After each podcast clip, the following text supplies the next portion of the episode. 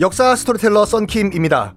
스포티파이 4 팟캐스터에 대해서 들어본 적 있으신가요?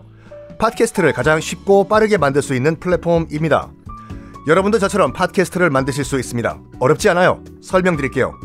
Spotify for Podcasters에서는 핸드폰이나 컴퓨터로 바로 팟캐스트를 녹음할 수 있는 제작 툴을 제공합니다. 배경음악, 전환 효과음, 그리고 자동으로 음질을 향상시키는 기능 등등 한 곳에서 녹음부터 편집까지 팟캐스트를 빠르고 쉽게 만들 수 있습니다. 이렇게 만든 여러분의 팟캐스트는 Spotify for Podcasters를 통해서 애플 팟캐스트, 구글 팟캐스트 등 여러 다른 플랫폼에도 한 번에 배포하고 한 곳에서 관리할 수가 있습니다. 여러분이 팟캐스트를 만들기 위해 필요한 모든 것들을 한 곳에서 모두 무료로 제공합니다.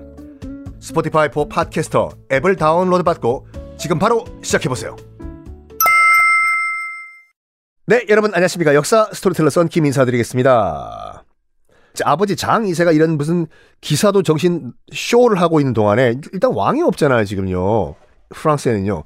그래가지고 인질로 끌려갔던 그 아들내미 말고 다른 아들이 임시왕이 돼요, 프랑스에요. 샤를 5세라는 왕인데, 어, 일단 7천억 원, 아, 말이 7천억 원이지, 이게, 어우, 그 됐고, 그 잉글랜드 협상을 벌여요.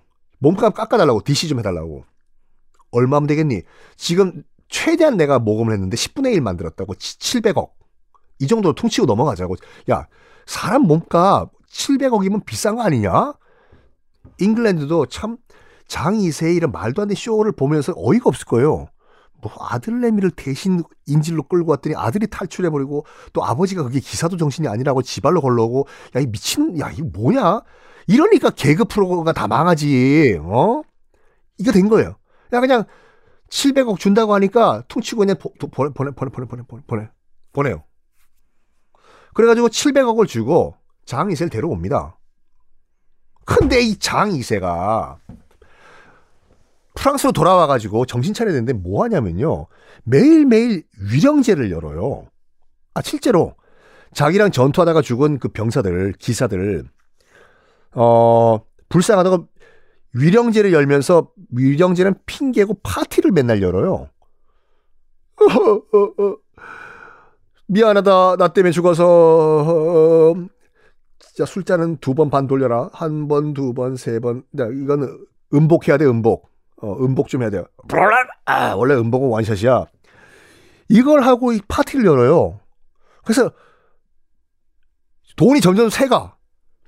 돈이 세요. 안 그래도 지금 700억을 꼬라 박아가지고 지금 런던에 국고가 지금 바닥이 나고 있는 타, 상황인데 그 아버지 장이세는 매일 밤 너와 단둘이서 위령 파티 파티 야 자는 두 번만 돌려라 이러고 있어요. 그래서 샤를 오세가 어이가 없어가지고 한번 알아본 거야. 우리 아빠 런던에 있을 때 뭐 하셨냐고.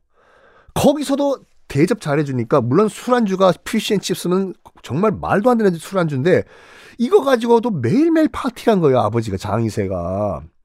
런던에서도 빚이 어마어마해요. 프랑스에서도 빚이 700억 이상. 런던에서도 빚이 어마무시.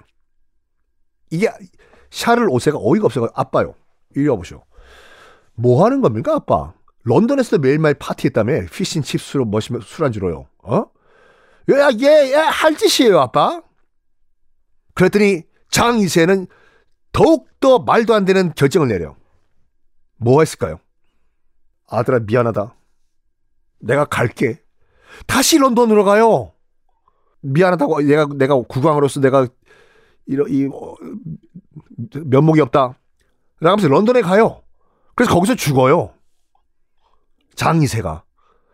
장이세가 그래서 봤을 때는 뭐 이 명나라의 만력제, 우리나라의 뭐 연산군 이 정도의 암군이 아니라 그냥 불쌍한 사람이죠. 아유, 네. 그 어쨌든 그 죽어요. 장이세요. 런던에서. 그래서 임시왕이던 샤를 5세가 공식적으로 프랑스의 국왕 샤를 5세가 됩니다. 어, 나름 통치를 잘하려고 했어요. 아버지가 그렇게 생쇼를 하는 거를 봤지 않습니까?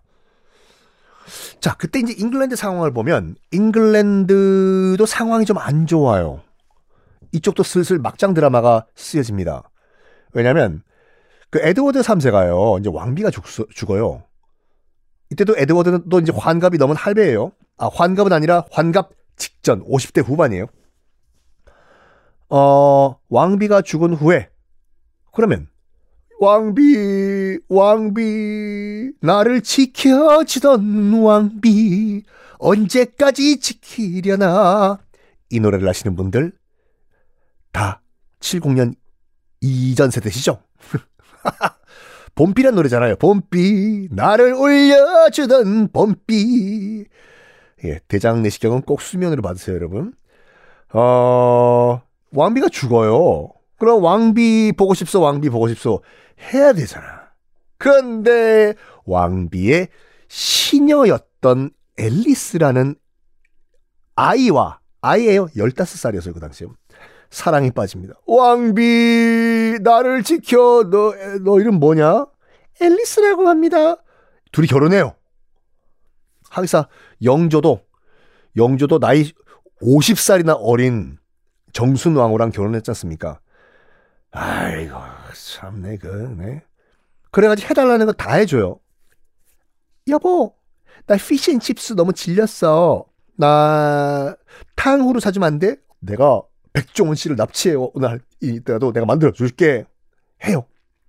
여기가 또 이제 문제가 되는 게 뭐냐면 그거 나중에 말씀드릴게요. 자, 일단 아빠는 이런 뭐라고 할까 이 막장 드라마 연애 스토리를 찍고 있을 때 흑태자는 어디 있었냐?